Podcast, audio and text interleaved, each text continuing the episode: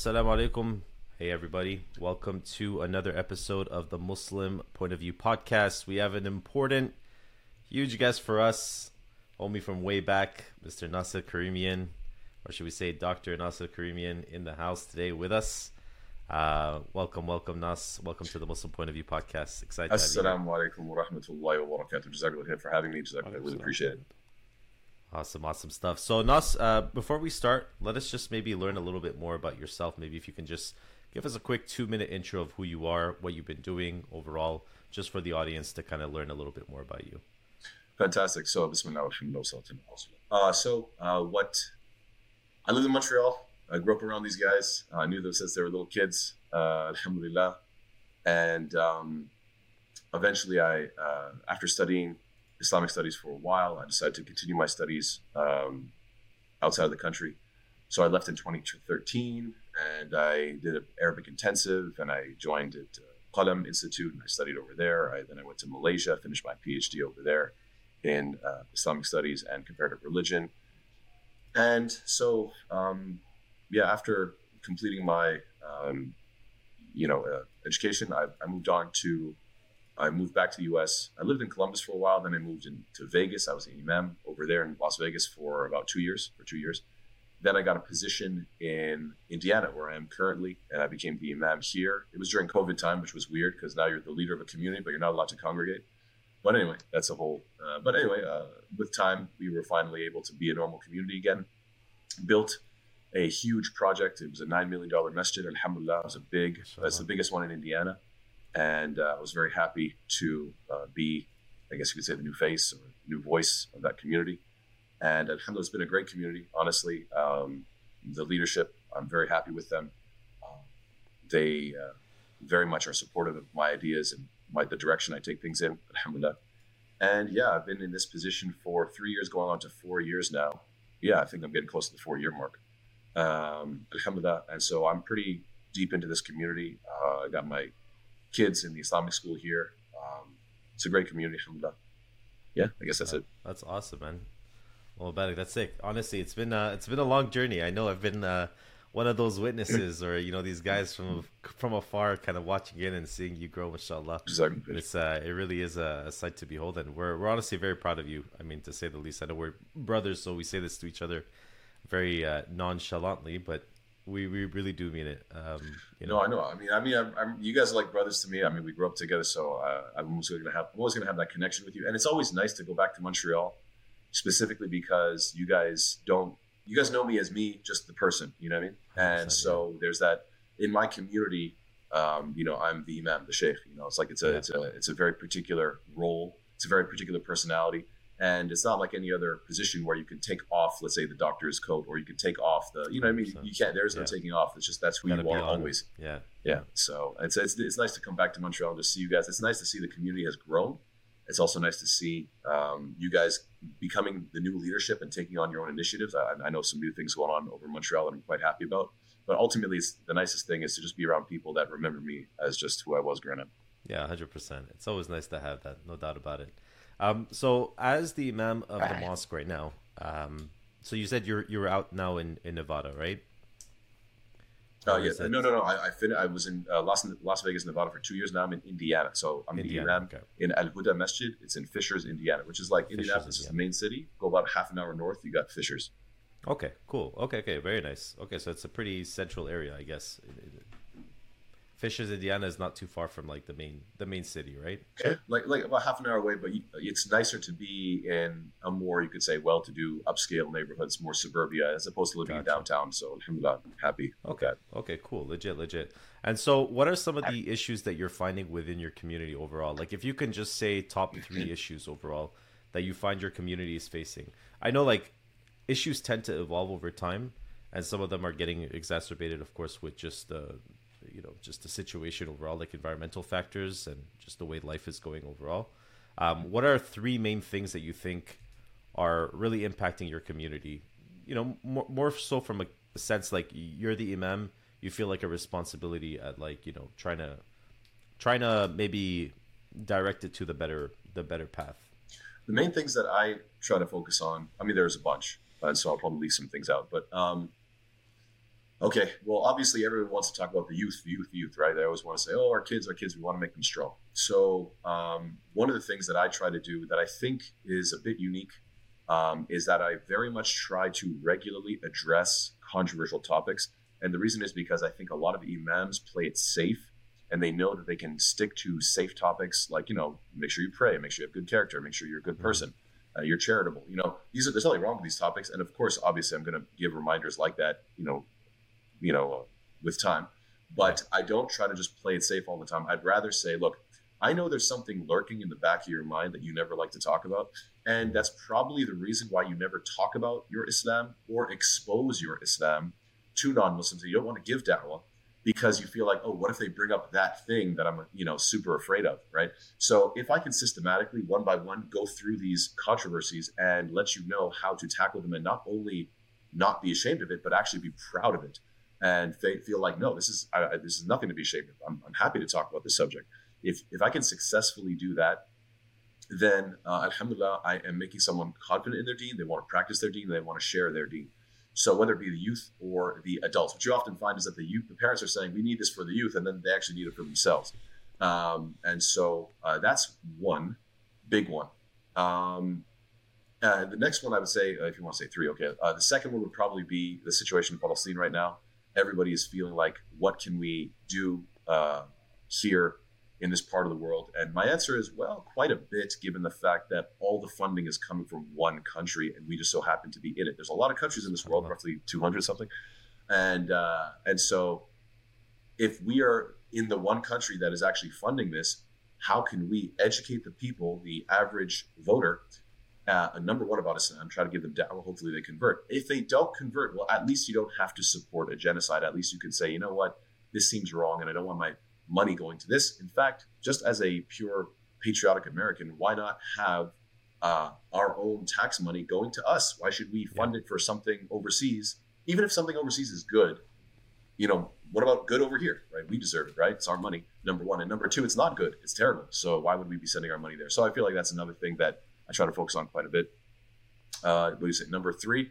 Uh, number three, I'll just the first thing that comes to mind right now is um, keeping families together. I'll say that uh, dealing with um, it being an intermediary between couples that are having issues.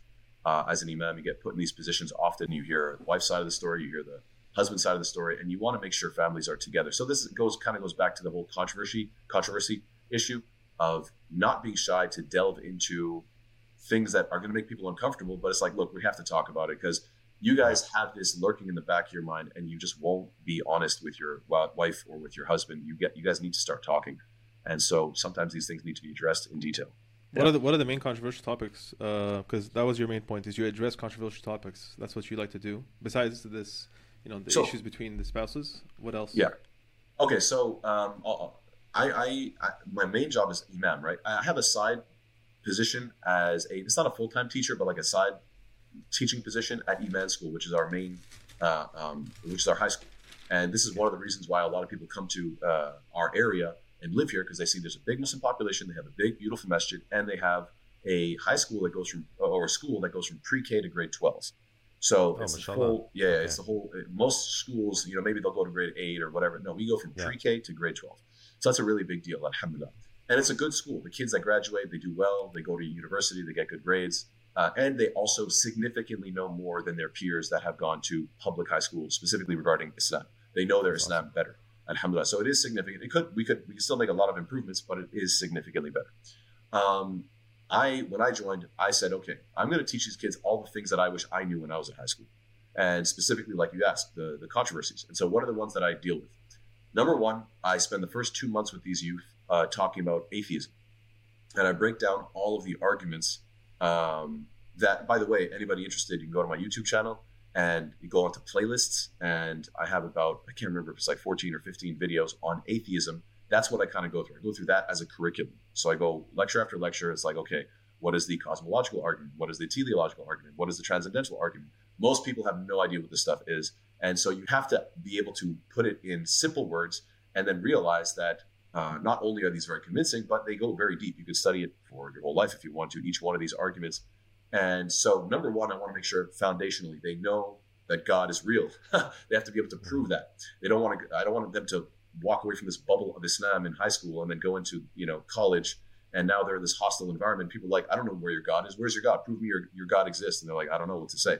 So I need to make sure about two months we spend on that. Then another two months we spend on the Bible, specifically how to analyze Christianity and how to give dawah to Christians, how to demonstrate that this is a book that actually points us towards Islam and not towards Christianity.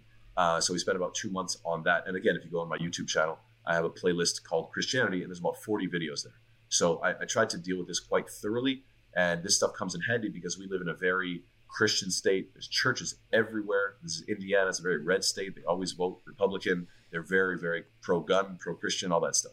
Um, so, uh, and then just side note, how, how, old are these kids, by the way, that you deal with? Because you said Iman School 16, has... 17.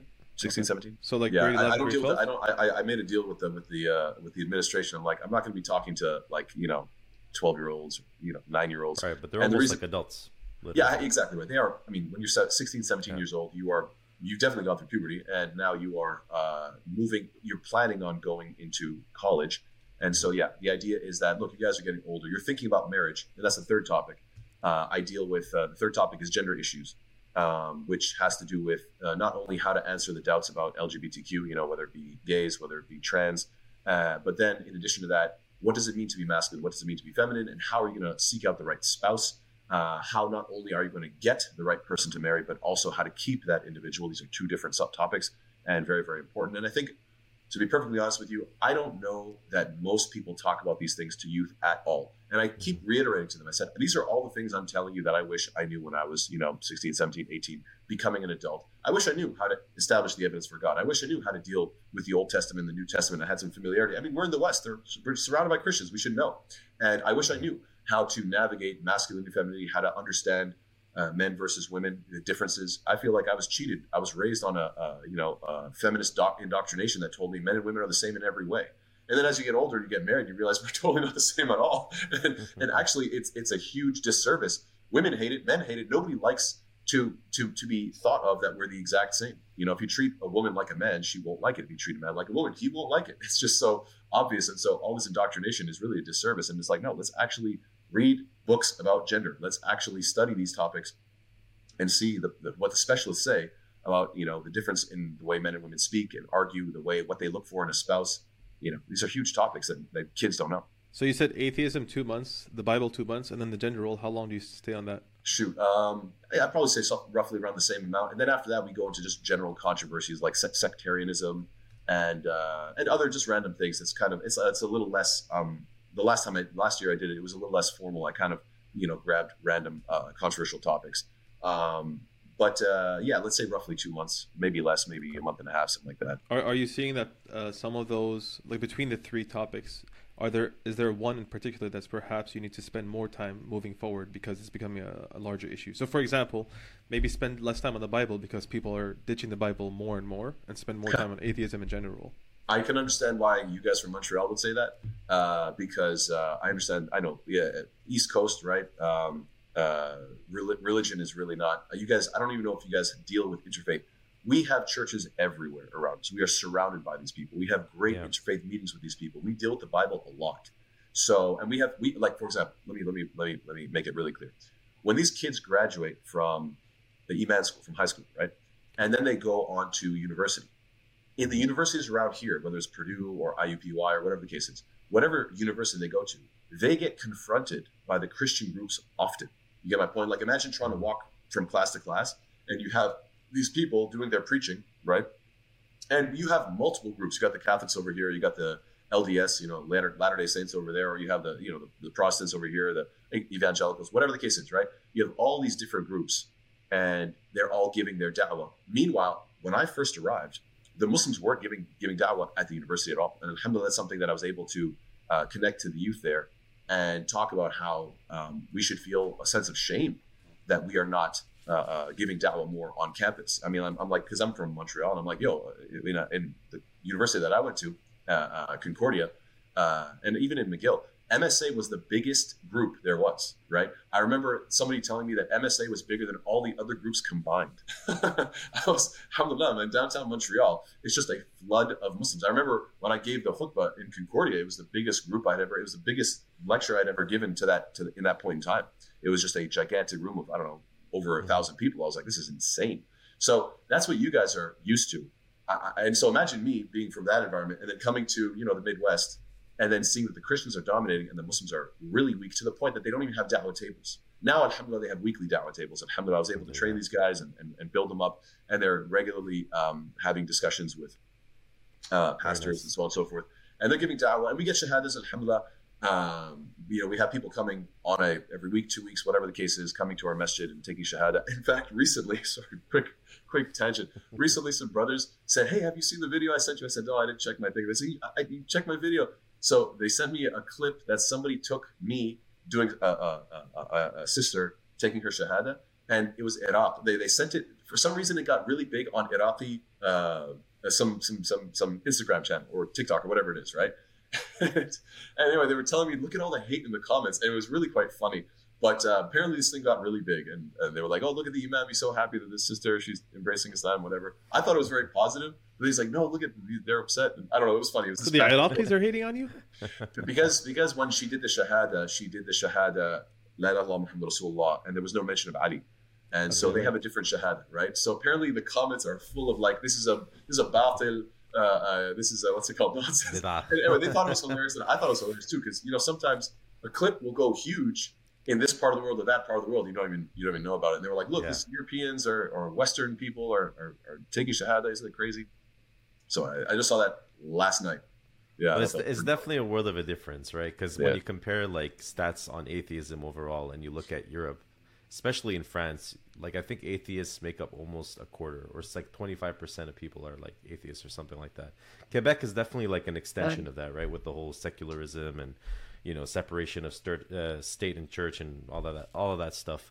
Uh, it's definitely very very different to your point uh, in the states. Uh, no no doubt about it. So all that being said, going back to what we were talking about earlier about you kind of uh, not being afraid to get into uncomfortable conversations or into some uh, some controversial topics. Uh, we recently realized that you were actually banned on uh, Instagram. Is that right? Like after you had grown your account uh, to to a considerable uh, following. What exactly happened? We don't know. I know that this was before the Palestinian situation, so I don't know who did it or why they did it. I do know that I had around 80k, uh, so it was, it was, substantial. And the good thing is, it's not on my phone, nor is it. Um, something I deal with directly. Everything, my videographer, he's the one who records my stuff, edits my stuff, and he's got actually a team underneath him that they chop stuff up and they send it all out. So I'm trying to get more involved. I'm trying to do more lives on my, let's say, whether it be Instagram or TikTok. Uh, you know, I know our brother uh, Adil Fadban. He's he's he's mad at me. He's always mad at me. He's like he's like you should be using this. What is wrong yes. with you? He gets mad at me all the time that I'm not more active. Um, inshallah, hopefully with with time I will actually uh, do that. Uh, but yeah, they they didn't give a reason. Uh, they never gave a means of you know uh, coming back. So we just started a new one and we're crawling our way up. So Instagram is quite not it's it's, it's a slow crawl, but TikTok is much better, alhamdulillah. So we're trying to focus on on both really. Um, but yeah, they uh, I, I, don't know. I don't think it was anything on Instagram. I know that the brother who cuts my stuff up and sends it out, he's like, look, I was careful not to put anything controversial because I know how sensitive they are on Instagram. Right. But I guess what happened was they just took a look at my YouTube and saw, okay, he's a lot more loose and a lot more, you know, um, honest on YouTube, and he's promoting himself on Instagram and then getting followers that way. So I guess they just said, let's just cut him anyway. Mass report or whatever. Yeah. Yeah. Sometimes it happens, and unfortunately, it does affect your uh, your platform. But I mean, it's not something that you you can't recover from. And knowing you, inshallah, like you probably will recover from this. It's just a matter of time. You know. Yeah. A matter of when. Uh, Allah knows, but it does it does affect you in the sense that when you have a certain following, then you do get opportunities to go travel, to give lectures That's at different areas, and then when you have more demand, obviously you get paid better. And so, not that it's all about money, but at the same time, this is a way that they took a shot at my livelihood in the sense that you you have you have better opportunities to go out give lectures and and and therefore earn more for your family. And so when somebody takes a shot at that, uh, you're like, I'll see you on Yom Qiyamah. that's that's my attitude. That's my attitude. That's my attitude. Like I, the good thing is, I'm not personally attached to this. I don't think it's healthy. Maybe one day I'll have TikTok or Instagram on my phone. I don't though because um, I, I when my uh, videographer he shows me stuff, I'll go through the comments and it's not healthy for the mind to see the sharp, uh, um, extreme praise and extreme critique. There's really Mm-hmm. nothing. I guess nobody leaves a, a generic comment, or maybe they do and you don't even notice them. 100%. Just because it's just it's so it's like you are the most incredible person and the light the nur of Allah Ta'ala is coming off of your face and you changed my life you're like an angel and this and that and then it's like die you're the devil and you're you're trying to pervert Islam and you're not sincere and and then it's like you just you just get these extremes and. I don't think it's healthy for your mind to be so instead I just say khalas I'm going to do what I enjoy I'm going to study my deen teach it to my community those who are interested they attend and all the clips you guys deal with that stuff For sure. Yeah. Totally get it. I mean, it's almost, in some cases, it's almost like a necessary evil if you are an important voice and you need to kind of impart Yeah. some of this stuff on, you know, the community or the broader community overall. But to your point, it is definitely something that is a poison nonetheless. It is still, in a way, it has a lot of evil in it. So I, I, I understand where you're coming from when it comes to that. And inshallah, with time, like, you know, it's also about like the mindset, right? It's like you have to really be the type of person who couldn't care less about the comments. You're just doing this for the mission. You're just doing it for the consistency. The the the intention has to be really really powerful in that sense. Yeah. But it's, yeah it's and, and too much to too point. much temptation you know it's like uh 100%. How many times can you read like, "Can I be your second wife? Can I be your second Yeah. wife?" And then you start to think to yourself, maybe they're serious. They're not serious. Yeah, I just always remind myself that this is just a way of That's saying like, "I like you," or Yeah. "That was a good point," or "That was cool." You know what I mean? Uh, it's just it's just a way of saying it in a way that stands out and like you know what I mean. Uh, and so Yes. it's like you just have to be like, as much as I would uh, appreciate if that was a sincere comment, it's not. So you know what I mean? Totally. It's just uh, these are just these are online comments, and so you can't really take them seriously, and it messes with your head. You know, uh, you, you might uh, run down a rabbit hole. It's Yeah, I I wanted to ask about the um, the atheism. Well, the, the curriculum you had going, the two months, two months, two months. I want to go back to that for a second because a lot of it is Sure. surrounding dawah. I wanted to know: Do you see any trends between the people you give dawah to, whether it's female, male, whether it's um, atheist, Christian, etc., where it's you know between women and men, one tends to be a lot more. They're holding back from converting because it's a lot more emotional, or because they need the logic, or, maybe between like, are you seeing patterns between, for example, different genders or different? Uh, like, what's holding people back usually? I would say that as of late, um, we will, well, in general, in the West, it's a well known fact that uh, there are more female converts than male. That's, uh, I think, I, I remember re- re- hearing a stat that said uh, it's three to one. So 75% women, a quarter men. I don't know if that's true. That's I heard that somewhere. You guys can Google that and check that no, out. it makes But I- sense. Yeah, It makes but sense. I do. I do know for a fact. I do know, inshallah, to, to, to the best of my knowledge, it's Yeah. definitely more women than men. That that's for sure. I don't know the exact numbers, um, but um, uh, the reason for that, I think that well, I mean, we live in a hypersexualized society, and, and and women realize that like I'm not one of these airbrushed, you know, Instagram models, and so therefore the definition of femininity, what it means to be a woman, is not. I'm not appreciating this. What happened to women just you know being decent? uh, you know, then they see the Muslims that are okay, they believe in one God and they do dress decently, and, and they're actually this is a big thing. Family values. I've had a number of people that were raised with broken families. Yeah, that's a, that's a very that's a that's a consistent one. Mhm. People with broken families seeing Muslims and saying that's a family I want. Now let me look into their religion. That's a big one. And so I remember because of a few people that told me that, I said, man, we need to invite non Muslims to our homes so they can see what a family looks like and then just hang out with them. Just be cool. Just be just be happy. And wow the, the, the wife looks like a happy wife and the husband looks like a good man. He looks like a decent masculine man that just provides and cares and loves for his family. And the kids are like normal. They're not like addicted to all sorts of stuff. They're not super overweight or uh, uh, you know uh, with all sorts of weird problems and cussing and you know I just they're, they're just decent kids i think this is enough for a lot of people to say i was not raised this way i did not have we all had broken homes and uh, family members who hated each other and uh, who weaponized each other. That's a big one. Weaponization of children. You know, uh, after a divorce, the woman or the man they use Yeah. the kids against each other. Um, anyway, yeah, I think this is a big one. Uh, so that would be a huge one. Family. But would you say, uh, in terms of gender roles, also those people would look at the gender roles within typically Muslim households? They tend to be a lot more traditional and be like, "That's like I want that." Or Yeah, or- yeah, definitely, definitely, hundred percent. I mean, that's that's exactly what I'm what I'm getting at. That uh, that they're looking at the family, they're looking at the gender roles, they're looking at uh, what is the fitrah, what is natural, like the idea of a man Yeah. providing. Unfortunately, even amongst Muslims, we're finding a decrease uh, in the traditional. I gave a hook about this recently where I, I mentioned that I spoke with a number of sisters who were young, and if you looked at them, you would say you should have no problem getting a man, right? Uh, like, boy, you know, you seem like you're perfectly capable of, of landing some guy. And uh, the three sisters were like, no, all of us are struggling because every guy wants to know how much we're making. Oh, so you're saying it's actually coming from the man side. So it's not just a situation of like masculinization of the woman itself. This is a man actually seeking these things. I would say. I would say, so I would say 10 years ago, the big trend was, hey, girl, you're a boss. You could do it yourself.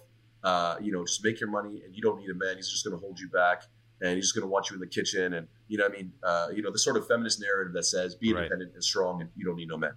I'd say about 10 years ago, that was definitely stronger. It still exists, no doubt. yeah, However, the number of sisters that I talk to, they are tired of it. They're just like, no, no, no, we've tried that and we are done.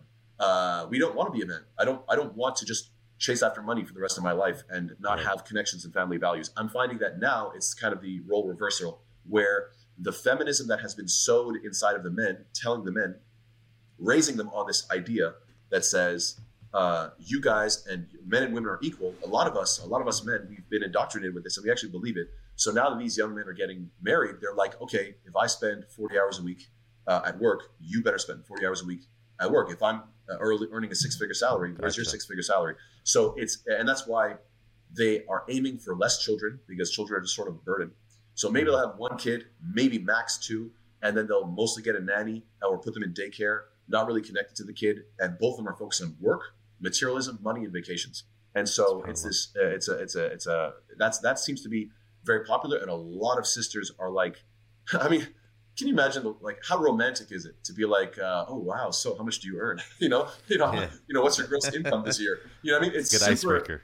yeah, yeah, it's it's it's brutal, but a lot of sisters are uh, realizing that you know, be careful what you wish for. You know, this idea of equality.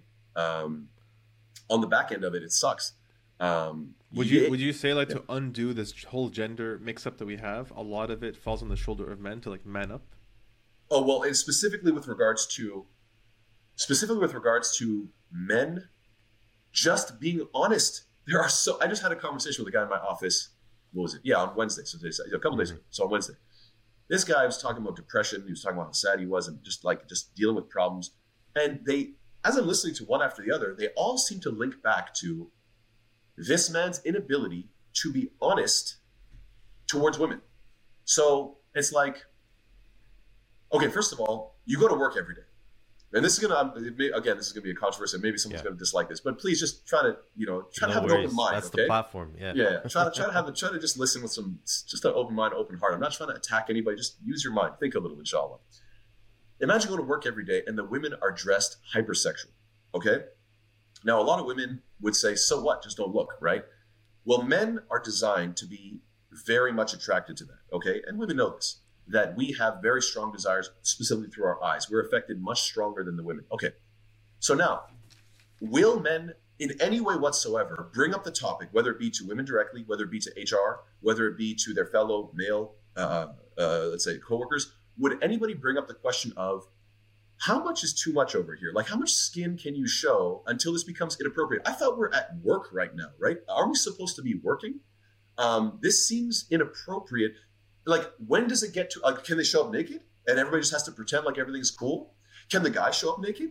What if we decide, you know what? You know, screw it. You know, I'll just, uh, you know, you want to play this game? We're going to be animals. I'll be an animal too. Is that cool on his end too? You get my point. So Yeah. how? So now the question is, this guy's suffering, and I'm like, do you ever talk about it? No. Cool. Then you go home. Now you have all this temptation. I'm like, do you ever talk to your wife about that? No. I have to lie to her and tell her I don't see any other woman except one woman, right?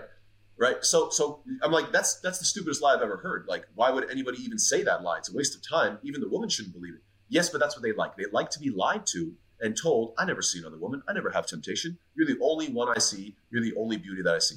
I'm like, okay, Right. cool. So you're not telling the truth at work. You're not telling the truth at home. Then, with a lot of fathers, what happens? They never are honest with their daughters and talk about desire. Why? Because daddy wants to maintain the image that he is an angel that was descended from the heavens and never has had an impure thought in his life, right? He's never looked at a woman in a sexual way. I was very impressed when one man came up to me and he said, No, no, I'm very different. I take my daughter out. We go, you know, I get her some ice cream. I say, How are things going? You know, I try to I try to let her open up to me and I, and I open up to her as well. And he goes, You know what I to her? I was so impressed. This one brother, he says, One time we were talking, we were hanging out with my, I was hanging out with daughter. Some woman walked by, very dressed in a very sexual way. He goes, What do you think I feel when I see that? Now, this girl, she's in high school, okay? She's just getting to, let's say, let's say 14, 15, 16, 17. I don't know, some somewhere, I don't know, somewhere around there, right? He goes, What do you think I see when I see that? She's like, Oh, dad, I don't like to talk about this. No, no, I want you to answer me. What do you think I feel? Do you think do you think I'm just an angel? This is the problem. Fathers don't talk to their they don't they don't say anything. When it comes to women, they have to just shut down and just say nothing. It's it's just lie. They, they think that lying is the is the big uh, solution to everything. So it's like, no, I'm going to be honest. You know what I want to do? I want to jump on her. I want to jump on her. You know why? Because I've been with your mom many times, and she's something new. He was just that blatant, that honest. That's what I want. That's and he's trying to teach his daughter. This is how men are. This is how men think. You show them this body. You show this flesh. They want to devour it. You have, my dear daughter, learn what the real world is like. That's being a father, right? Now, if you won't say a single word at work and just deal with being, and I was explaining to the guy, uh, this brother that I was talking to, I was like, bro, what do you call somebody who teases? Right? If you're hungry and I'm like, oh, you want some of my food? Can't have it. You're hungry, right? Can't have it. Want it? Can't have it. What do you call that person? That person's a jerk, right? Like, is it true or false, right? If Yeah. you tease me, you're a jerk. I'm not suggesting that any man should actually go out and do something. not suggesting that at all. Never, right? But I can at least acknowledge you're teasing me and you're a jerk, right? This is a work environment. We're supposed to be getting work done. You're not supposed to be teasing anybody. Can't you talk to your coworkers about that in a nice way? Don't use my language. My language is too, too harsh. I acknowledge that. Don't worry about the way I say. it. Can you say it in any way? No. Can you talk to your wife in any way? No. Can you talk to your daughter in any way? No. So your solution in life is lie to your women. I'm like, okay, khalas. So this is you. You made your bed. Now you have to lie in it. You're, you're telling me you have all this stress and anxiety and frustration. You're living a lie. And a lot of it has to do with brother Abdullah mentioned beautiful, beautifully, or Abudi, if I can call him Abudi. What he, what he mentioned beautifully is what? That uh, uh, men are not manning up. I don't mean man up. I, I, I- this is very important. Man up doesn't mean saying, I'm the man of the house. I do whatever the heck I want. You're my woman. You're underneath me. And just be a bully. That's just Right, right, right. that's just childish, right? But what I would say, because you mentioned manning up, my definition of manning up is, for God's sake, be honest. Be honest to all of the women in your life. This idea that men can be honest with each other, but you can't say a single word to your wife, you have to live in a lie. Good luck with that. You are only going to create your own problems. Yeah. So, not in us, it seems like this is pretty much a byproduct of being uh, in an overly liberal type of society overall, right? Because it seems like that's the agenda overall. It's like this political correctness. You can't say anything otherwise. You know, you get canceled. You lose this. You're you're seen as someone who, uh, you know, just can't function in a society, almost like a dog, like literally. Although the reality is, like, the more we're moving away from this, the more problems it's actually causing. Right? We're seeing families being destroyed. To your point, parents that are also being destroyed from a sense of not being present in their kids' lives and not really being a role model at all, even for their kids, and then you know that exacerbates the problem even more and more as it goes on. Um, what what would you say to the overall population, let's say within the states or you know within Canada, uh, so people living in the West, um, aside from the this concept of just being honest, what are some practical steps that they can take to maybe start seeing or maybe start aligning their values with the things that you know we want we, we should be aligning our values to? Uh, obviously, well, I mean, the, uh, the obvious answer is the learn, learn and study and understand your Islam, learn your Deen, and uh, actually trust that if God says something, maybe it's a good idea. like if you if you if you subscribe to Islam, right, and the Islamic model, um, you shouldn't be shocked every time it's like, wow, that was a good idea. Like, yeah, of course it was. It was from God, right? So, like, it's it's the obvious point, but I, I do think that in general, this is a, this is a very this is still a general statement that um, religious couples are going to reduce a lot of these uh, problems. Not to say that religious people don't have problems; they can still have problems, but men will be significantly reduced when men and women do subscribe to the general outline that is granted uh, in Islam. And so, this does this mean the general outline, of course, is what that the man is the leadership is the leader of the house. Um, uh, that doesn't mean he's a tyrant. He obviously wants to take care of his family to the best of his ability. that the woman is going to support him in the best way possible. Uh, she can financially support, but that should not be her burden. She should not be expected to earn. She can, if uh, you know, let's say if the guy's in a bad situation, if the guy got injured, if the guy's extremely sick, uh, you know, temporarily help out financially. That's beautiful if she wants to do so. But ultimately, it's not her burden. Uh, her goal is to primarily, I mean, I like to say that men are in the productive sphere, women are in the reproductive sphere, right? It's a nice, easy way of remembering it. That generally, uh, it's about family, it's about raising the kids in deen. And if, as a man, you want a lot of peace and peace of mind, yes, obviously find a sister who's from a practicing family who you can see in the parents that they have those traditional roles. And in general, your life will be easier. And I say the same thing to the sisters. Find a traditional man who's going to treat you right, who's going to take care of you, who's going to love you. All he really wants is a little bit of respect, right? Mm-hmm. Uh, uh, he's he, most most decent guys. They just want to know that they're appreciated. You know, I, I tell the young girls in class, I tell them all the time, I'm like, look, here you want a really easy life hack. Here's the easiest life hack in the world. When your husband comes home after a long day of work, even if you have a hundred things to tell him, right? Like a hundred things you want to say, this is a problem, fix this, I need this, I need this. If you have a hundred things, just spend the first five minutes not mentioning anything negative. Give him a big hug, smile, and say, I missed you. That's it. If you can do that, that man will come home to you every single day. You know what I'm saying? Like just be positive in the first few minutes. And then of course let him know that, you know, there's there's things that need to be addressed. No problem. But just try to, you know, I'm like, men are very easy. And I try to explain this to these sisters. Another thing that no fathers seem to be talking about. It's depressing. Look at okay. I'll list, I'll, I'll, i have no idea. So this is an experiment. Abdullah and Noor, please tell me what is the age gap between your parents? Uh, like six months or a year. Very oh, really? They're, was, they're that close. They're that close in age. was about three or four. Yeah, three or four years. Three or four years. So anyway, I did. I, I asked the, my classroom of, of, of, these are all Muslim students, right? Myself, my, my parents were somewhere between seven and eight years apart.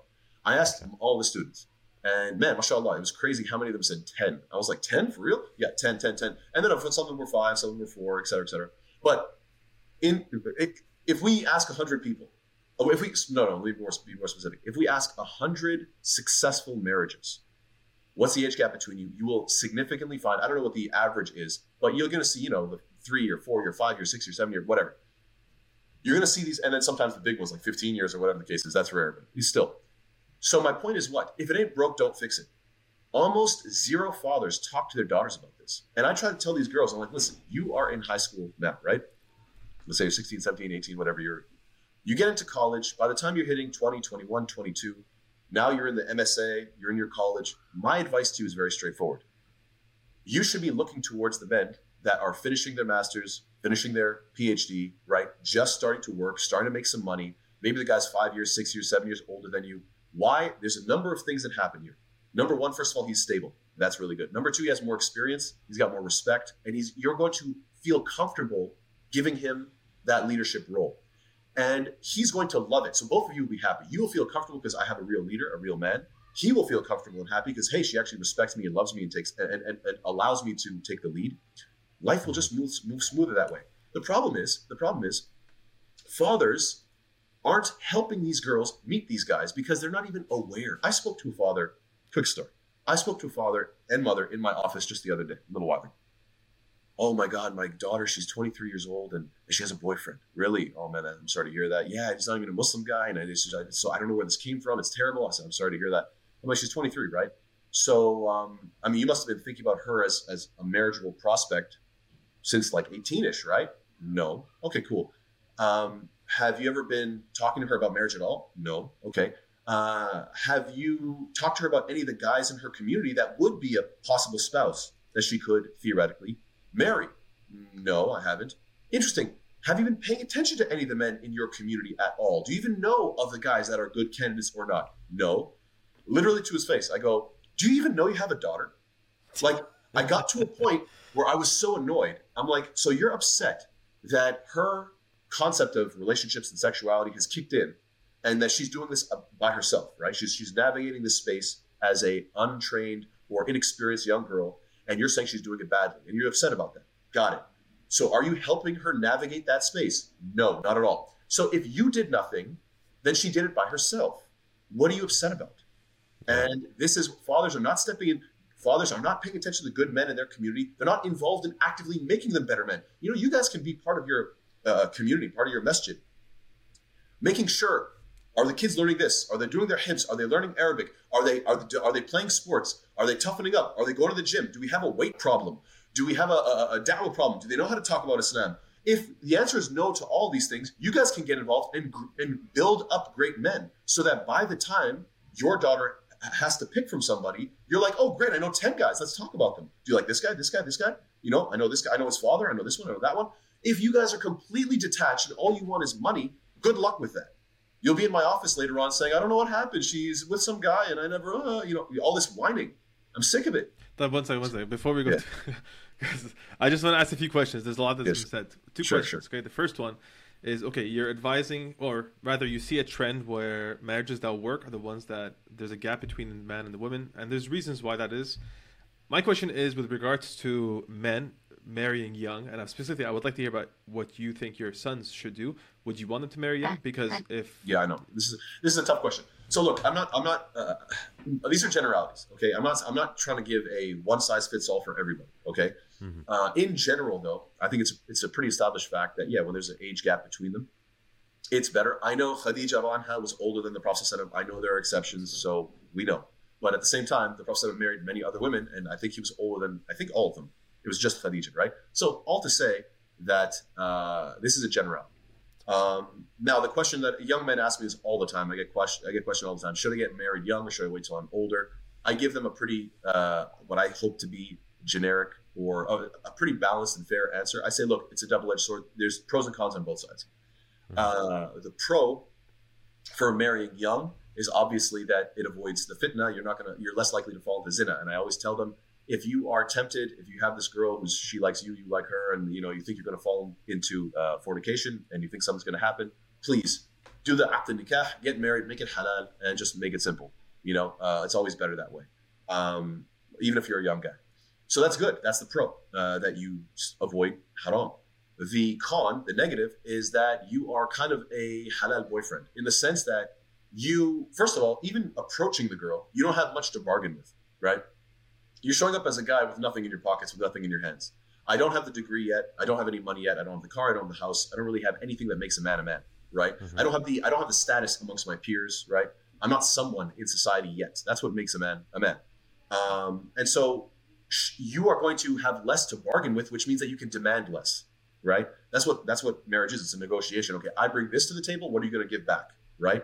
So if you're patient the bad part is that you have to be patient, right? If you have to wait till you're, let's say, you know, in your late 20s, early 30s, yes, uh, you're going to have built yourself into a man. And so now, hopefully, if you've actually worked hard all these years, you hopefully you've been at the gym, make yourself stronger. You've been in the library, make yourself smarter. You've been in the masjid, make yourself more righteous. You know, that's where I say you should be physical, mental, spiritual. You need to be working on these things for that decade, from you know 20 to 30, roughly.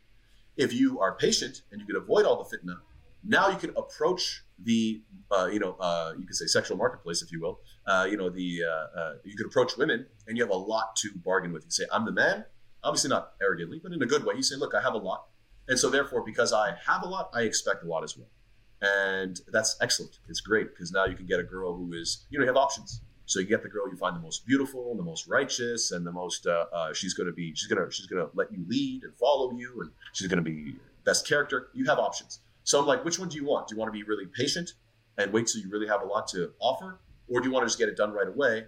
But you'll never have that respect. And I think one thing that young men feel frustrated about, they get married young.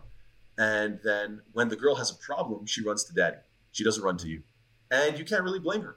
You can't blame her because the fact of the matter is, you don't have the means to help when she has a real problem because you're still just a kid who's in school. So are you okay with that? Or is that going to really burn you? So, uh, as you guys know, I've been on both sides of this equation. uh, I got married uh, young and uh, experienced that world, and then later on, I got uh, married older and I experienced that world. So, anyway, all to say that that's why I feel that I can speak about this and, and let guys know what they're dealing with. But alhamdulillah, you know, I've, I've seen guys deal with both, and uh, they're figuring it out. Yeah, follow up question. So you said yep. um, 20 to 30, there is physical, mental, spiritual. Can you lay out a very basic what you would consider the ideal. Whether it's physical, you should be doing X, Y, Z. Mental, you should be doing X, Y, Z. Spiritual, you should be doing the uh, X, Y, Z. For men specifically, between 20 and 30 and then 30, 30 and 40 because i'm assuming those are the majority of people who are watching us so just in general can you give a, a generality as, yeah, as sure, absolutely. Well, yeah. I mean, in, in, terms of in terms of uh, young men, yes, definitely. You know, there has to be some sports and gym time or whatever the case is where you're keeping yourself fit. You should not be overweight. You should not be like, oh, I'm suffering from all these pains and I can't like. In my masjid I mean, I, insisted that in our gym, we they, they put in a, a chin up of a pull up bar, and alhamdulillah, mm-hmm. you know, I do push ups and pull ups and do different exercises with the young men. Sometimes people can't do one; they can't lift up their own weight one single time. I'm like, is this acceptable? Sometimes the fathers can do more push ups than their own kids who are 18. Like these boys are in the prime of their life and they can't even do like five push ups. And their dad's like, I can. And the guy's got like a, a, a, a, metal shoulder, you know, inserted plate in his arm. And he's got a messed up back and he's got a this and a that. And he's still stronger. Like we are looking at a very scary, I really, I fear this younger generation, how weak they are. In their 30s and 40s, these guys are going to be falling apart like they are in their 60s and 70s. May Allah protect us all. So yes, I do think physically we need to be a little bit tougher. Alhamdulillah, we have martial arts in our in our in our masjid, and I've been pushing that a lot. I always push the young men to learn how to fight. For there's a lot of reasons for that, but anyway, uh, I, I, want to toughen up our, our young men a lot. Um, so physically, you know, get to the gym, play aggressive sports, be a bit tougher. I'm not saying be stupid about it, be smart, be safe, but at the same time, toughen up. Mm-hmm. And in terms of, you know, at that age, you want to be getting your degrees. Uh, you want to be, uh, you know, reading books and studying and, and, and, and, going to school and earning your degrees so that you can, you know, uh, have the highest position possible. So, yeah, when it comes to being in the library, I'm talking about get that bachelor's, master's, PhD. I do recognize that not everybody has to go the academic route. That's fine. I respect that. But at the same time, I do think for most people, that is going to benefit you in the long run. Having those degrees is going to help you. You're going to be more specialized. Yes, you can learn more on the job, but having that background does help. Mm-hmm. And and thirdly, in terms of spiritual, you have to know the basics of your Islam. You have to be practicing it, and you have to be able to pitch it. I it's scary to me when a Muslim can't explain why he's Muslim. He can't pitch it. He can't explain this is why I'm convinced by Islam. This is what makes Islam beautiful, and this is because I know this. This is how I live. Right? Mm-hmm. If these things are not aligned, if you are Muslim but you can't explain it, or you can explain it beautifully but you don't actually practice what you just explained, right? If there's all these disconnects, then you are not a holistic human being. You're all messed up, right? I'm not saying everybody has to be an alim, but you have to know the basics. You have to be able to explain it. You have to be able to practice it. I think this is absolutely fundamental. So I think that's a is that is this like twenty to thirty or just a general for all? Well, definitely twenty to thirty. I would say that when it comes to uh, thirty to forty, the physical stays the same. You still have to exercise, and the spiritual has to keep on increasing as well. But you don't have to keep getting degrees. Obviously, when you're forty years old, you're still not you know in university. That's fine. But I still think that it's very depressing when you see men the moment they finish their degree, they never pick up another book. That's terrible. Mm. That's terrible. I think that you should always be reading. I mean, alhamdulillah, we live in an age where you could listen to books, right? Uh, it makes it a lot easier. Uh, when you're yeah. driving, you could, you know, every day you're on your way to work and back. Let's say uh, 20 minutes there and back. it's 40 minutes a day listening to a book. You listen at double speed. Subhanallah, now you're, uh, you're, you're, you know, you're learning a lot. So uh, you, you should be actively involved in intellectual issues. I think that uh, if Allah Ta'ala gave us the first command, which is iqra, read, and Allah didn't say iqra al-Quran. Allah said read. It's just general. So yes, number one has to be Quran. But then after that, there's still we should be literate people. We should be, you know, as I say, uh, reader readers are leaders, right? We yes, should be reading a lot. So, as a Muslim, you should be someone who's just your mind is open, and this is what is what makes a real man: someone who's smart, someone who's fit, and someone who knows their deen and practices it and can explain it. This is, I think, uh, absolutely crucial. So, so Nas, like, yep. what do you think causes this uh, disparity or this very big difference between the older generation and the new generation of kids. Like, why is it that these That's kids good. can't do a pull up at their age or can't do a push up at their age? You know, these are what we would assume would be like basic skills or basic things that any young person should should have the ability to do. Yeah. What is causing this? Like, what has caused this to be the situation that we're in nowadays? It seems that uh, know Allah knows best, but I think the clearest culprit is the uh, technology, the smartphones, uh, all of the gadgets every minute that a kid is spending on one of these gadgets, that means he's not outside doing the stuff that we used to do, running around and going on a bike. And I used to, you know, go to down to the local pool and go to my friend's house and go to that guy's house. And we used to be biking out. We used to just get around on our bikes all over the city, just running around, right. getting into trouble, doing all sorts of stuff. Nowadays, kids are just on their phones in front of a screen, not moving and getting weaker and getting all sorts of joint and back pains and, and, and all sorts of issues at, at such a young age. It's really, really depressing and and the junk food, of course. Uh, that's another big one. Uh, garbage food and uh, garbage media, having your brain attached to these things. We need to break them off of this stuff and uh, have them reading books, have them playing and, and, moving around, get them involved in sports, let them learn how to actually kick a ball, or run, or whatever the case is. Again, martial arts, I think, are extremely crucial. Um, alhamdulillah, just on a side tangent here, I was able to. Uh, so we, we there's a there's an Alamiya program. It's called Hassanain School. It's like 40 minutes from my house. Uh, these guys are fantastic. They have about uh, 100 kids studying Arabic and Hifz and, and fiqh and so forth full time.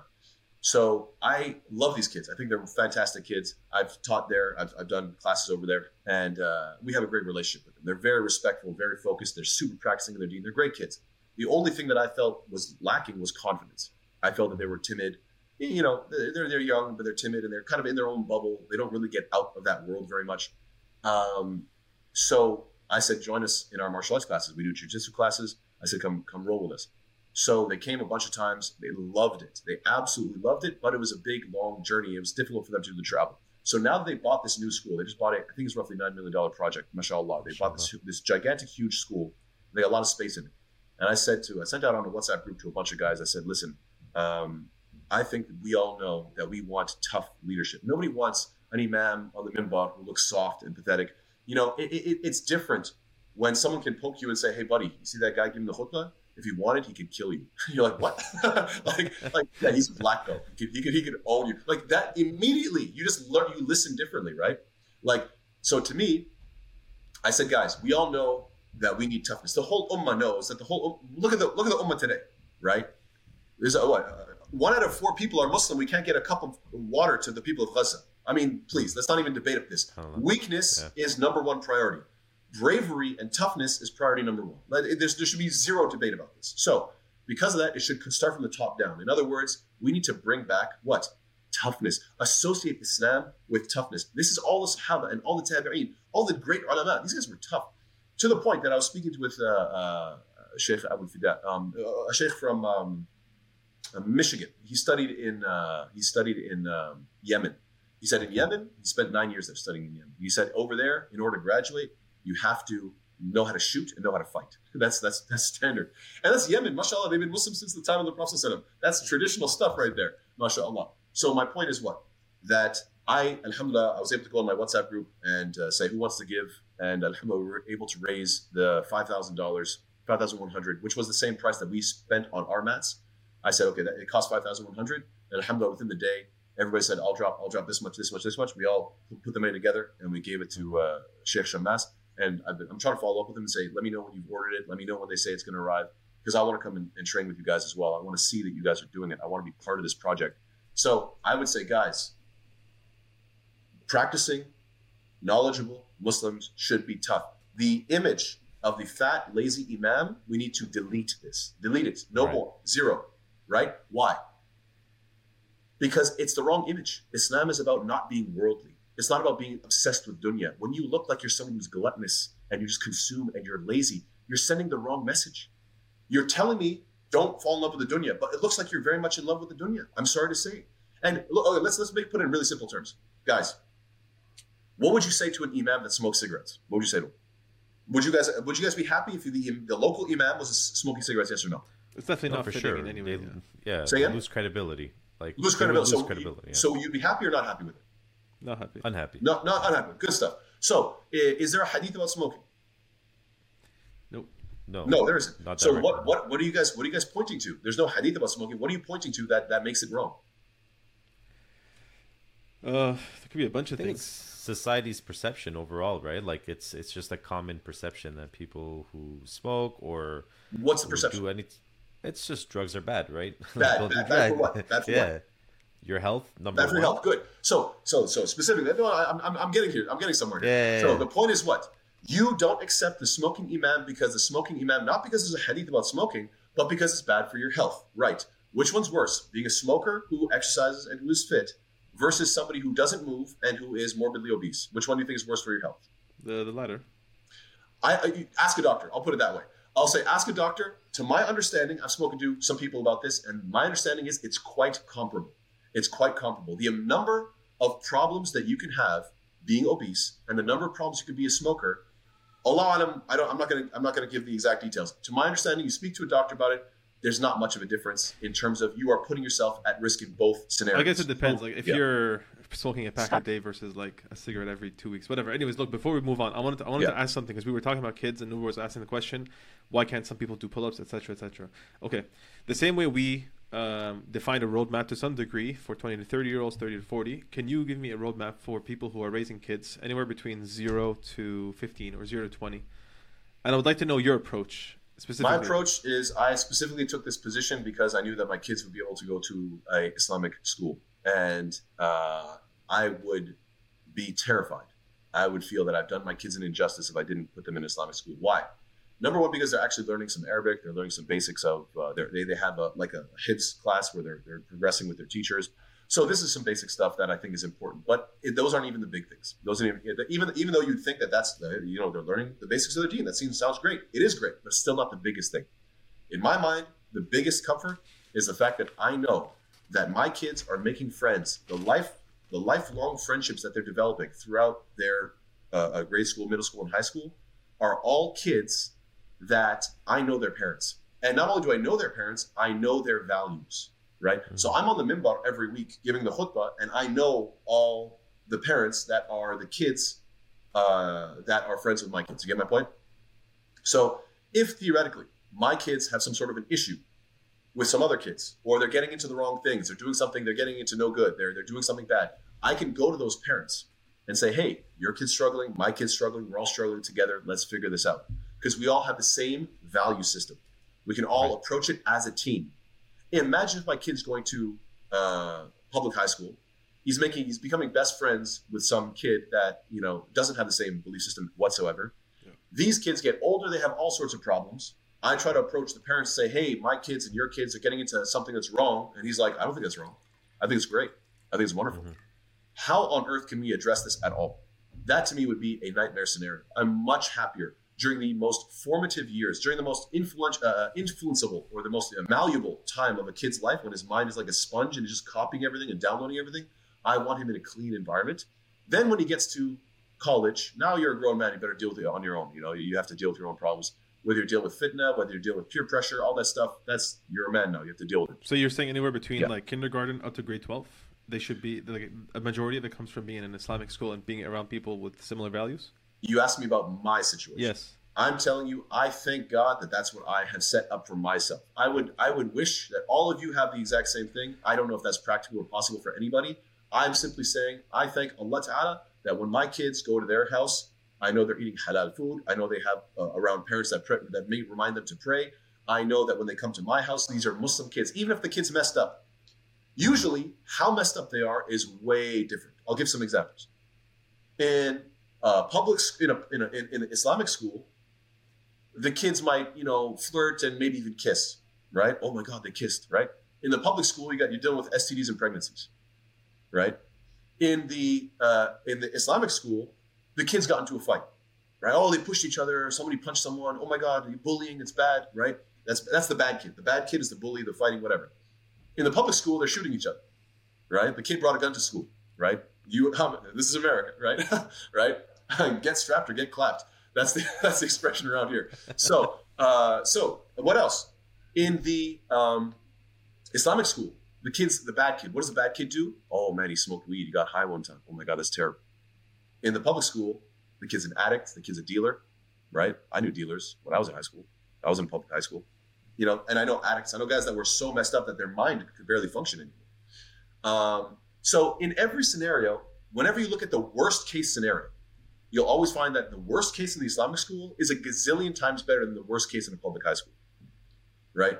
Uh, uh, you know, so um, yeah, uh, I, I could go on and on, but there's just so many examples of this. So I'm not saying that uh, the Islamic school is a 100% solution. No, there are kids that do get messed up, but generally speaking, they are way, way less messed up than the most messed up kid at that public. How about school. your involvement with your kids? Like, um, Oh, yeah. obviously the Islamic school, like you know, they're they're outside your purviews. But what what do you focus on in terms of teaching your kids? Yeah. Let's say Well, that comes down to the wife. You better if you don't choose the right woman, you're you're you're dead in the water. you're talking about Uh, like at any age, like anywhere below maturity. You're it, it's all on the or majority on the mom. Oh yeah, I mean, right now I'm talking to you guys. My wife is dealing with the kids, right?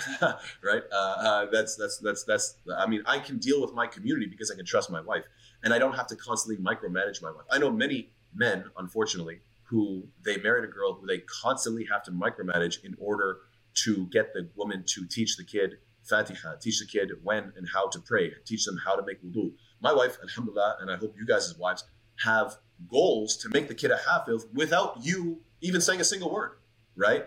Like, no, I want my kid to be a hafiz. It's like whether dad is busy or not busy, I don't care. I want my kid to be a hafiz. I want my kid to know Arabic. I want my kid to wake up for fajr. Hey, did you make wudu? Hey, did you do this? Hey, did you do that? Did you make that dua? You say the dua before you eat? Right?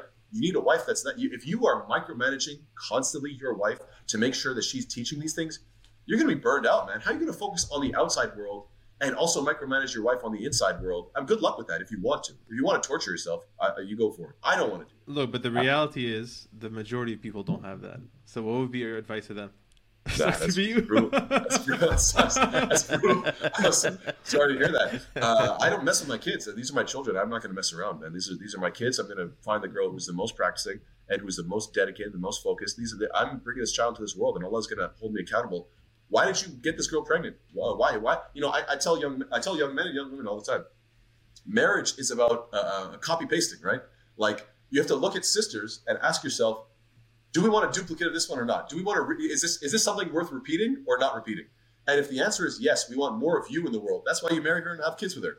But there's tons of people that are you can say sorry to say failed experiments. You know what I mean? It's like, look, man, your parents tried, didn't work out. We don't want more copies of you. I'm sorry.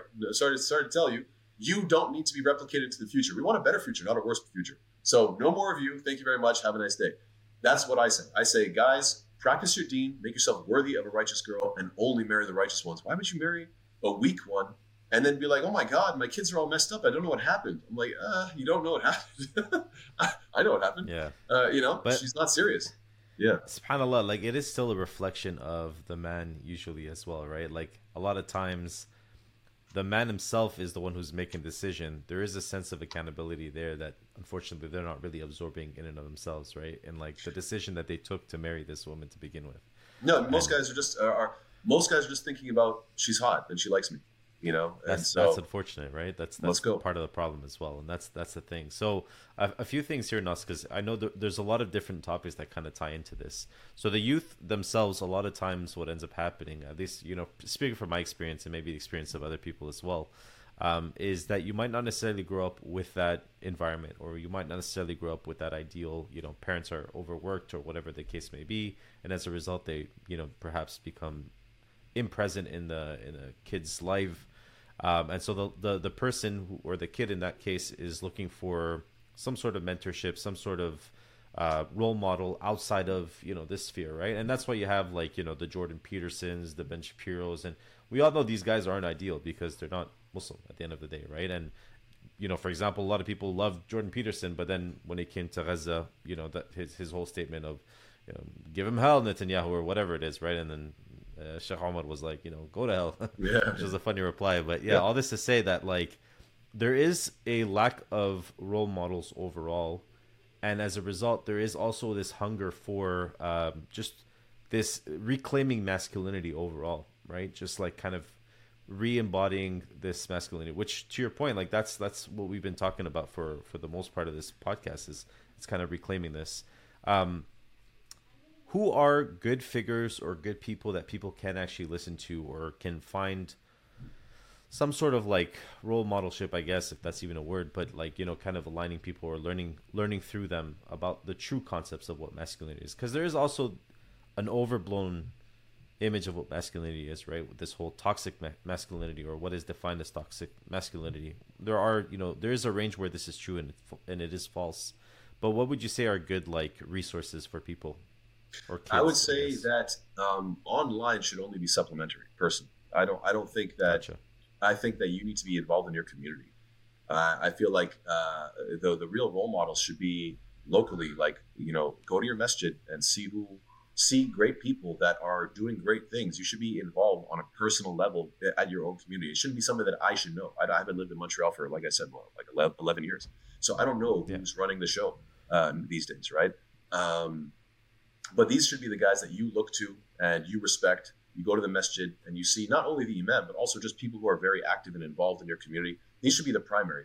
Secondary, online people. I watch this guy, watch that guy. There's lots of scholars. We all know their names. You know, uh, you go on YouTube and look up famous uh, scholars. And mashallah, hopefully uh, they're, they're they'll you know you listen to something, you benefit from them. But the idea that you're so disconnected from your community that your only uh, you know source of like a role model is somebody online who lives a million miles away. I think that is um, very Part unfortunate. Very, yeah, part of the problem. Definitely part of the problem. Yeah, no, you guys need to be involved in your community. You should be praying at your masjid. You know, I, I'm not saying every Muslim has to pray five times a day. I mean, obviously that's the best if you can. Definitely you should. But most Muslims, you know, but be at the masjid regularly. You know, at least what pray Fajr there, pray Isha there. You know, those are the two best if you can. Um, uh, know people, get to know people. Uh, afshu salam, right? You know, spread salam between people. You know, at'im al-ta'am, and, and if you don't know the guy, get to know the guy, invite him over, feed the guy, right? Um, uh, yeah, and, and get you want masculinity is something that is is a slow build. You know, if you want to be like a, a, a real like people want the people want the, the shortcut. Well, that's the antithesis right? It's like, how do I be a, a big, strong guy in like five minutes? It's like, well, look, man, reading books is a slow process. Exercising is a slow process. Developing your muscles, developing a skill set, like specifically learning how to get a good submission, how to lock in that, you know, arm bar or knee bar or, you know, a triangle choke or whatever the case is, right? You want to get these things down. It's going to take a lot of uh, brotherhood. It's going to take, you know, good partners to train with and go for runs. I mean, sh- the weather's the, the, the weather's looking nicer and nicer, right? Get together with a group of guys and, and just go run up a hill or something, right? Uh, uh, you know, I think that you know we need to just be uh, role models of masculinity to the people around us with strong people around us. It doesn't have to be an online thing. Online is great as extra, right? Uh, but really, you have to have something going on in your own community. This is the way that people develop close bonds.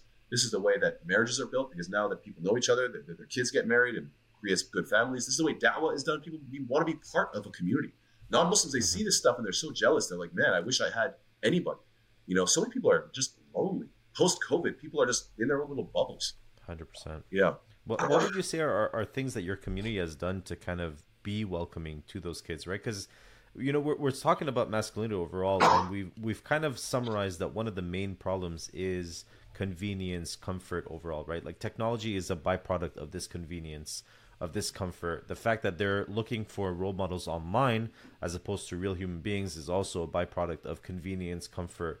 Um, what what has, what have you done to kind of counteract that within your community or to be very welcoming to these kids what are certain things that you know communities need to put in place to be yeah attracting these youth so we To- built to- we built a yeah. gym alhamdulillah our masjid has a big gym and it's full all the time alhamdulillah i don't say literally all the time but in the sense that alhamdulillah like for example last night i left the masjid at like i think it was midnight and they were still playing soccer there like it was yeah, yeah. Uh, Yeah, and so that's So you know, it doesn't matter if you go during the daytime and find like the older guys playing pickleball or something like that, uh, or maybe volleyball. Uh, the sisters have their own games. They, they have they have the curtains, so they have to pull it down. You don't get to see what's going on in there. Um, uh, and but yeah, you, you'll find basketball all the time. You'll have uh, taekwondo. You'll have jujitsu. Uh, you'll have soccer games going on. Um, building a building a, a, big like what's it called like standard size gym uh, with courts and stuff like that really brought in a lot of people. Alhamdulillah. Um, that's you know the youth just love to play there, and this packed. Some, like last night it was packed after Salat al Isha. It was, it was crazy. I mean, balls flying everywhere, people get hit in the head. So that's pretty funny. But um, so definitely, you want to attract it. You have to create that environment. I would also say that our community, uh, you know, people always talk about, oh, we need to take care of the converts. We need convert classes, and then they try to over, they aim too high by saying, we're going to have weekly convert classes. Then too few people show up, and they're too scattered. They show up some weeks, not others. It's not consistent. You're not really helping, and then the whole thing falls apart. This is what we decided to do, and I, it's very successful. Please remember this: once a month, maybe even once two months. But anyway, it's up to you guys. But basically, for us, we do once a month a convert dinner. So we go to some random restaurant, whatever it is, some you know halal Arab joint, desi joint, whatever the case is. We buy a whole lot of big trays, and then we serve food. We have a we have a this room, this this this nice room to you know sit down and tables and stuff like that. So hopefully you guys have that as well. We serve. We have all the men converts show up, and we just hang out. And I'm telling you, man, just by guys hanging out, laughing together, not only do we invite the converts, but we also invite oftentimes Muslims who are kind of detached from their deen, not practicing their deen, coming back to their deen. We say, show up for this, just hang out with the brothers once a month. we've had guys. The brother George, he just converted to a Islam. He's like, this was the best night of my life. He just said that. Uh, uh you know, uh, it's just it's just a bunch of dudes hanging out, right? Nothing really special happening. But I'm telling you, and now Alhamdulillah, the sisters. Uh, uh, Sister Hamas, she's she's recently just started to, to hook up the uh, uh, the same thing for the for the sisters, which is really really good. Alhamdulillah, we need we need that for the sisters as well. We got a lot of Hispanic converts, but we they convert, but we don't see them as as much as we should. We need to reconnect with them. We have uh, all, all sorts of sisters that convert. Like I said, we have more more converts in terms of the sisters, but we need uh, we need these once a month, once every two months. Just have everybody hang out and chill together. That is huge, guys. It makes a huge, huge, huge difference. What would your advice be generally for people who want that sort of thing? Um, and for example, let's take us as a situation where the community is at a point where it's up and coming. Maybe, maybe it's not because we we have these cycles, all right. But there are already established communities in bigger cities, such as yours or some of the bigger cities in Canada. W- would you say these people should look to move, or should they just no. try to improve their situation? Uh, that's your own call. I can't. I can't make. I can't call it. So, okay, you let's know, make it uh, even more general. Do you yeah. advise generally for Muslims to move to the Middle East and in an area like that if they're finding difficulties in living in the West, or I, I can't call that either. What I would say is this: um, if you feel that you're in an area that you can do a lot of positive work and really build something great, if you feel that, that you can do that, I would say go for it for sure. And if you feel that you're in an environment that has lots of fitna and you feel like your deen and your kids are suffering, then definitely get out of there and move to an area where Islam is better practiced. Will that be in the West? Will that be in overseas in a Muslim majority country? That's for you to figure out. I'm not gonna I'm not gonna tell people where to go, but I definitely think um, being around other Muslims is certainly necessary.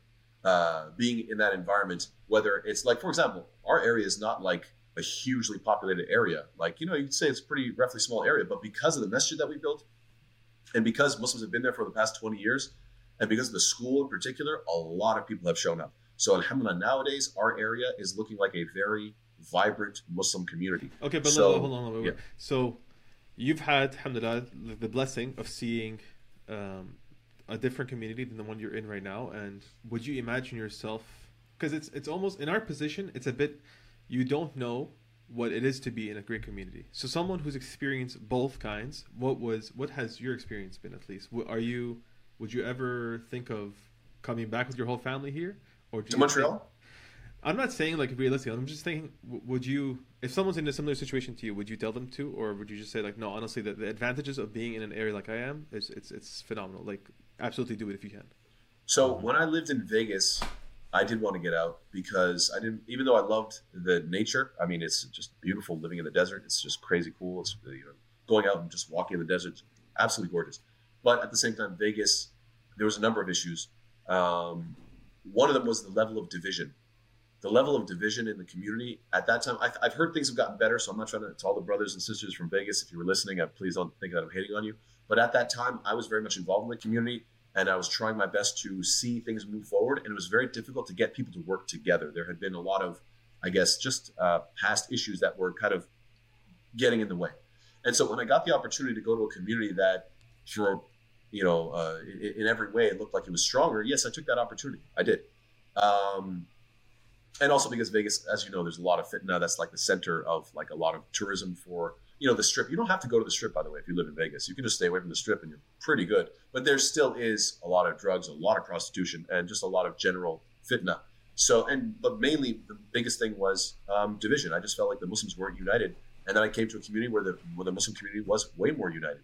Um, so yes i certainly am glad that i made that move. And i would certainly advise anybody to take their family uh, to what wherever they think is optimal. I don't think you have this idea of like no i'm beholden to my city. Like I have this responsibility to my city. I think your responsibility goes to your family and to your deen. And so you can be part of the ummah in the Muslim world. You can be part of the ummah in the Western world. I would say as long as you're part of a community that you feel that you know is actually supporting you, your kids are being have good friends, hopefully a good school. Uh, you know the masjid is teaching things that actually help you improve as a Muslim. These are my broad general pieces of advice. Or if you feel that you're in an area that's kind of empty, but man, there's a lot of potential, and I feel like I could convert people and build this place and make it something. If you if you have that strength, then may Allah reward you. You're going to plant a seed, and inshallah, it'll grow. Um, but yeah, if you feel that the environment is detrimental to yourself and to your family, then I think you have to get out. Right? I mean, what it would be kind of crazy to say, no, I'm so dedicated to my city that even if my kids, you know, their Islam goes straight down, I'm staying, I'm holding on. Why? What is this idea that you have some Yeah. sort of obsession with your city? Why? You could get up and move. I, I, I don't, I'm not aware of anything that says you have to stick to one city in Islam. The Prophet loved Mecca and he, and he cried and he was sad and heartbroken that he had to leave his, his the city that he grew up in. But subhanAllah, at the end of the day, Medina, fantastic, best place on earth, pretty much. I mean, I mean, Mecca, Medina, and uh, Al Aqsa. These are the three top ones. So anyway, all to say that no, I'm not aware of anything like I'm dedicated to my city in the sense of at the detriment of my family. Family comes first, I would say. Yeah, that makes sense. I mean, that's the priority, right? You focus on the the nuclear, and then you kind of grow outwards, not Yeah. the other way around. Yeah. So whether it's big or small, whether it's in the Muslim world or in the non-Muslim world, uh, I still think you can find options. I definitely think you can find options. You can you can go to some small town where they have a small Muslim community that you guys really like each other. And there's an area not too far from here called Muncie. Muncie is like uh, about an hour from here, roughly, right? I went there. I gave a talk there. They have a small community, but they have a tight community. They have a loving community. It's beautiful. So khalas, it works. Uh, and then us, we have a bit bigger of a community. And then you know you go to Dallas. That's one of the top ones in terms of in uh, in the U.S. Dallas has like a huge Muslim community, and they're just growing all the time. And they have huge masajid. They got big scholars, big names, and big programs and stuff. You can go there if you want to. And Montreal has got a gigantic Muslim community, uh, but you guys also have issues. I don't know. Uh, it's it's a bit of a mixed bag. I don't know. I don't. I don't know if you guys It want to get down into. it. to a lot of division for sure. Like that is definitely a trend that you know. It's not. It's not like a common goal or common. Unfortunately, to your point, like that is a big obstacle to moving forward a lot of the times. Nas, I know you're you're. Uh, I want to switch gears, but Nas, I know you're you're passionate about this topic. I wanted to hear more about your thoughts. So please elaborate. But when it comes to having uh, children, uh, your thoughts on quality versus quantity, if there is such even a um, uh, like a clash, or do you think no? I can't comment. I, I, I don't really. I'm sorry. I'm, my, I'm sorry if I give Come whole on, bunch of non-answers. but no, but I, I, I don't really. Uh, I uh, I would say that. Um, I believe in I believe in uh, big families. I definitely believe in big families. I gave a whole khutbah Yeah. about this, about um, how not only it's not only in Islam, uh, even in the Bible, uh, right? You know, we, we believe that these books were originally from Allah Subhanahu wa Taala, and maybe there's some things that are still true in it, right? So be fruitful and multiply. It's a very well known thing, and uh, and I gave a whole talk about how the Christian community has, you know, embraced and some some some some some groups have embraced like homosexuality and things like this and, and, and Yeah. trans and stuff, and so their, their their numbers are gonna are gonna dwindle. Why? Because they don't make children, obviously. Um, so uh, they're going to suffer. And, um, and but this is you know, and then of course that translates to the same thing that we believe as Muslims. The Prophet says, the Prophet says, uh, al-wadud al-walud, bikum al-umam." Something close to that. Very, uh, I believe it's in it's a Sahih hadith from uh, in Abu Dawud, if I'm not mistaken, and maybe other books as well. I think I said it pretty close to right, but I might have made a mistake. But anyway, the Prophet says that. Um, uh, marry a woman that is um, fertile and loving, because I'm going to compete through you with the other nations. In other words, I want you to have big numbers. This is something. Uh, uh, so it's a command from the Prophet. And obviously, you know, Zakaria salam made dua for children. Ibrahim salam made dua for children. Um, uh, when uh, alayhi salam went through his test, Allah says, "And I blessed you from a mercy from me, a specific mercy from Allah that you had your your family back and double." Uh, he was so basically he was told that whatever family you had, you got your family back and you doubled it, right? So uh, clearly, we don't see family as like a burden; it's a gift. Uh, it's a gift from Allah Subhanahu wa Taala. We should treat every child as a gift. Uh, we should look at, you know, of course, there's challenges, no, no doubt. And obviously, if you if you if uh, if in a, you're in a household that's like falling apart because you have too many kids, maybe yeah, maybe you should you know take a break or something, right? I'm not like saying like have more children no matter what, even if it's like gonna medically harm the wife, just go for it. I'm not saying that, okay, but I am saying that in general, broadly speaking, if you have a righteous man, a righteous woman, and you have you know you're financially stable and you have a home that has space, and you know yes, yes, absolutely, Islam encourages family. Uh, I know some people get offended by that. I got a letter after that khutbah. One sister was very upset, saying, "How dare you tell me I didn't have enough kids? I did the best I could." And you know, she said, "I had three kids, and you're telling me it wasn't enough." I was like, "I never put a number on it. Never, That's not the point. Yeah, Yeah. yeah. I never told you that three was a wrong number. I never said that. I simply said Islam encourages family." So there was a, that It's was a a, mindset. Yeah. That's the idea. Yeah. Yeah, and uh, I mean, we know that uh, they're killing our kids. Subhanallah, uh, they're literally. We see images. I, I see images of it, and sometimes it's uh, it breaks your whole day, man. It breaks your mind to see these images of dead kids after dead kids after dead, so many Yeah, dead children. It's like, okay, you want to kill our kids? Well, inshallah, we are not sick. We're not aiming to kill anybody's children because we're not insane. Uh, thank God. Uh, we are simply aiming to have more families and to have righteous families, blessed families, inshallah. May Allah Ta'ala protect us all. Um, Ameen, ya Rabbi. but uh, but I do think that there is a certain point where the kids raise each other. You learn from each other. So this idea of like like uh like my oldest is helping out the younger ones. Alhamdulillah, you know, when he when he goes over Quran, they listen and then it's easier for them to memorize those surahs because they've heard it so many times, right? They've heard him just reciting in the house so many times those surahs practicing, and then the other ones uh, makes it easier for them. So there's this there's this uh, you know this idea of like oh but will the wife have enough time? Well, first of all, uh, first of all, I hope inshallah you, you try to get her some help if you if you know babysitters or moms in the picture, whatever the case is. That's always helpful. But in addition to that, as the older ones get old, uh, as the oldest one gets older, they're able to help more with the younger ones, and they teach them more and benefit them more.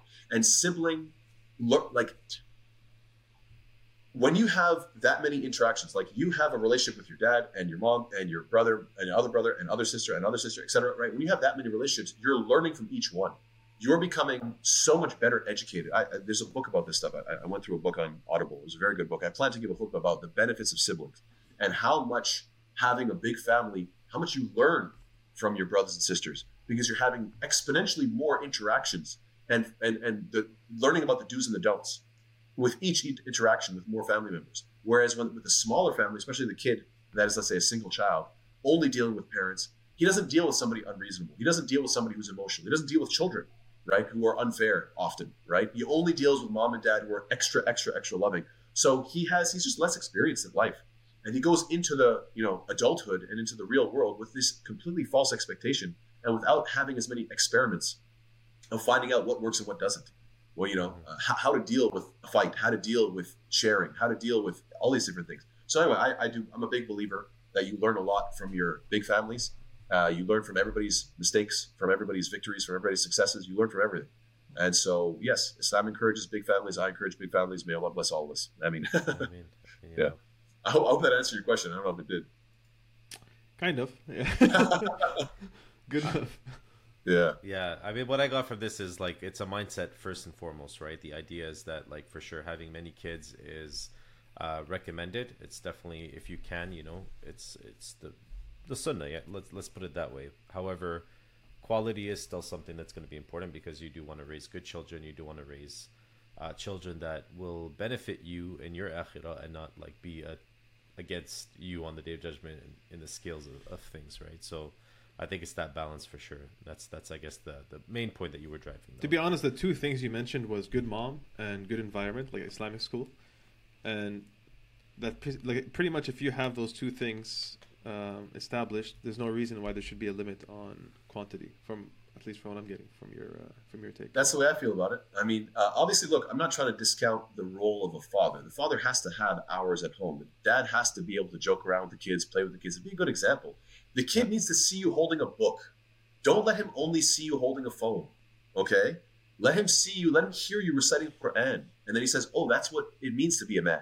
It means that I have to go over a surah too. Dad's going over a surah. This is, you know, how did your kids become hafad of the Quran? Well, because I was doing my hifz and they followed along with me. No, no, no. I'm going to send him to the hifz class and I'll never touch the mushaf once. You know that tells the kid, oh, this is something that, oh, this is for babies. This is not for adults. Adults deal with real things. Adults deal with money. That's what real adults do. I want to be like that. I want to deal with money.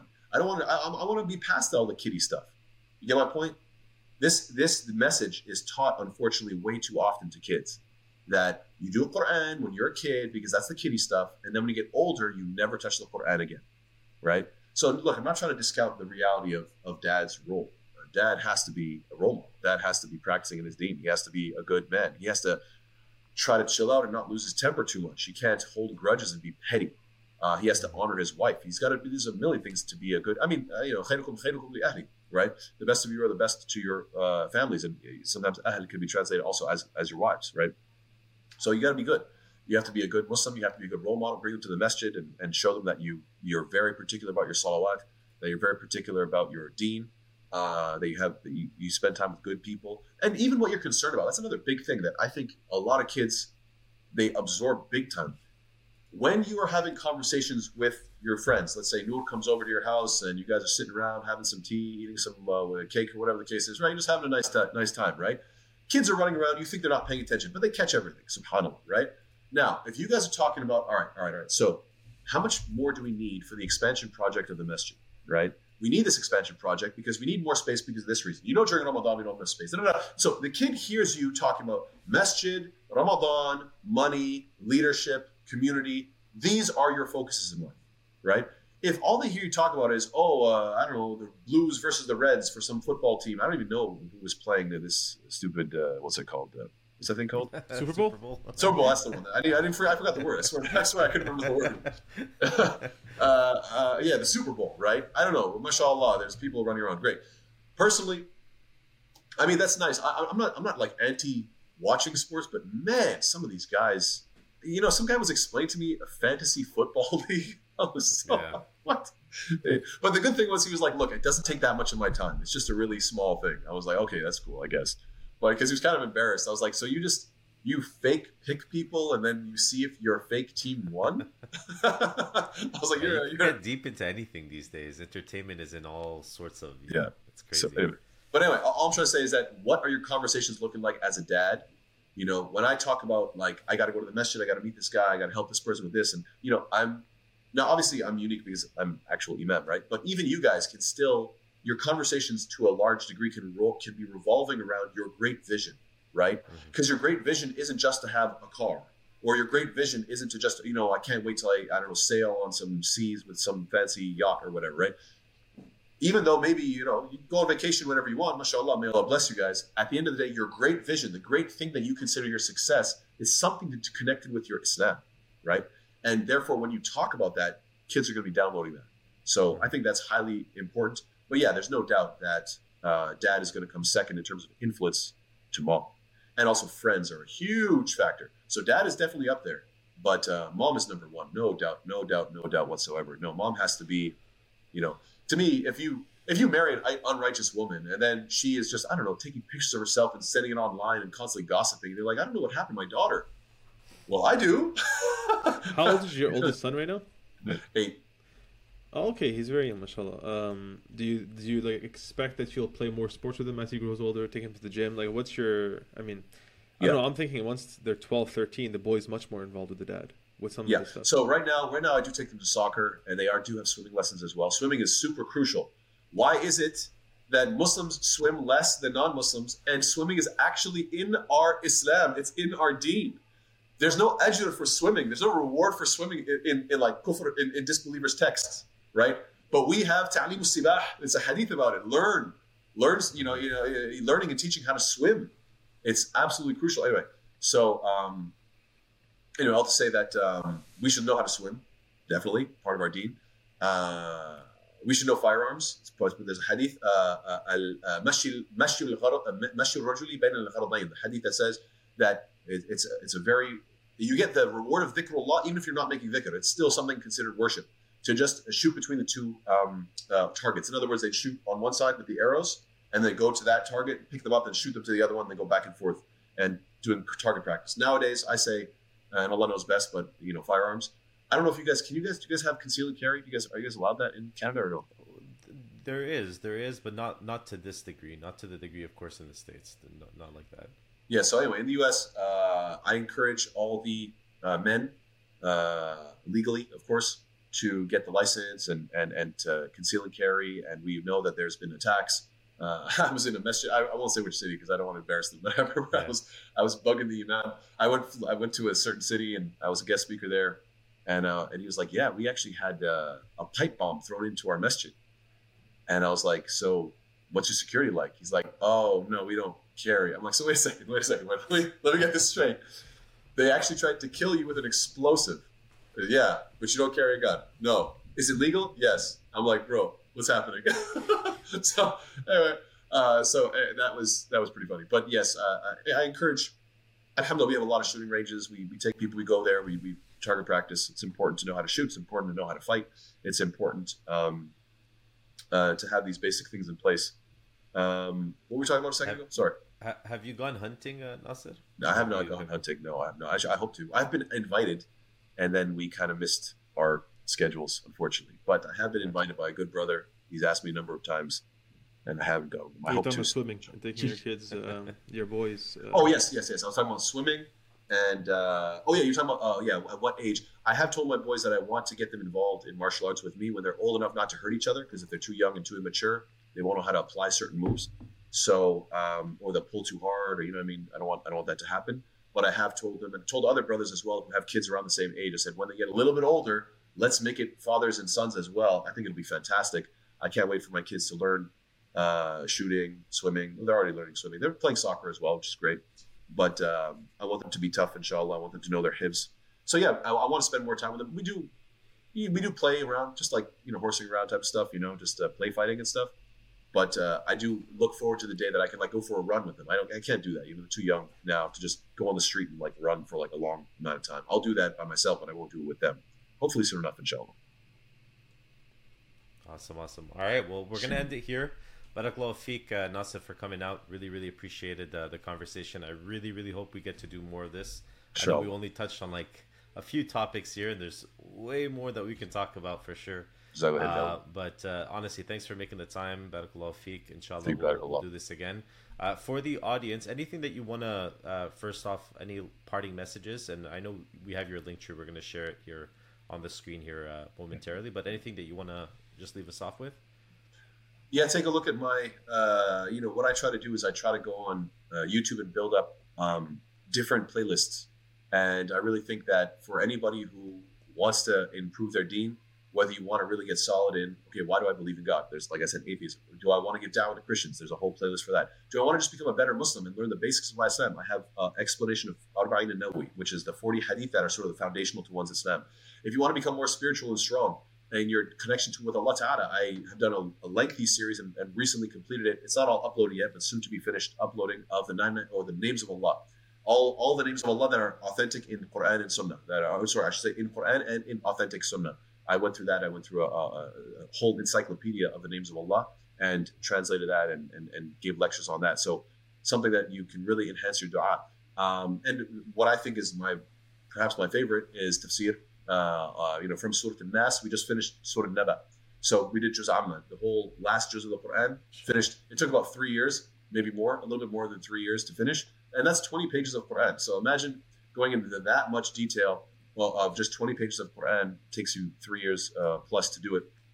It's because I tried to, you know, obviously uh, do it justice and, and study the tafsir in depth and really bring out a lot of the meanings. And these are the surahs that most people have memorized and say in salah. So now you can learn the meanings and actually have an impact in your prayer, inshallah. So these are the type of playlists I try to leave for anybody who's actually serious about saying, I want to get more connected to Quran. I want to make my dua more enhanced. I want to learn the basics of my Islam. I want to know how to give da'wah and so on and so forth. Oh, I also have a playlist on gender issues. So anybody who's like dealing with like, you know, oh, what about um, marriage and I don't know, you know, uh, all this stuff that we were talking about. Just there's a whole playlist called gender issues. I think there's maybe like 10, 15, 12, I don't know, uh, uh, lectures on that. So I try to deal with, you know, LGBTQ and feminism and marriage crisis and all these different things.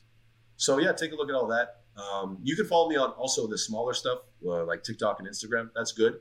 But in general, those are like short clips that are supposed to be like advertisements moving you to the longer stuff. That's kind of the goal. So whatever you guys want. Yeah, that makes sense. Awesome. So here's the link tree in case anyone is interested. Uh, it's Dr. Dot Nasser K. Um, so just take a look. He's got his links all over here from Spotify to his podcast, everything else basically. Um, any uh, last words before we leave off aside from that? Jazakallah khair. Thank you guys so much. And I Awesome, hope to see you guys soon, inshallah. Inshallah, inshallah. Hopefully in person, inshallah. All right, guys. Yalla. Assalamu alaikum. Take care. And we'll uh, catch you guys next time.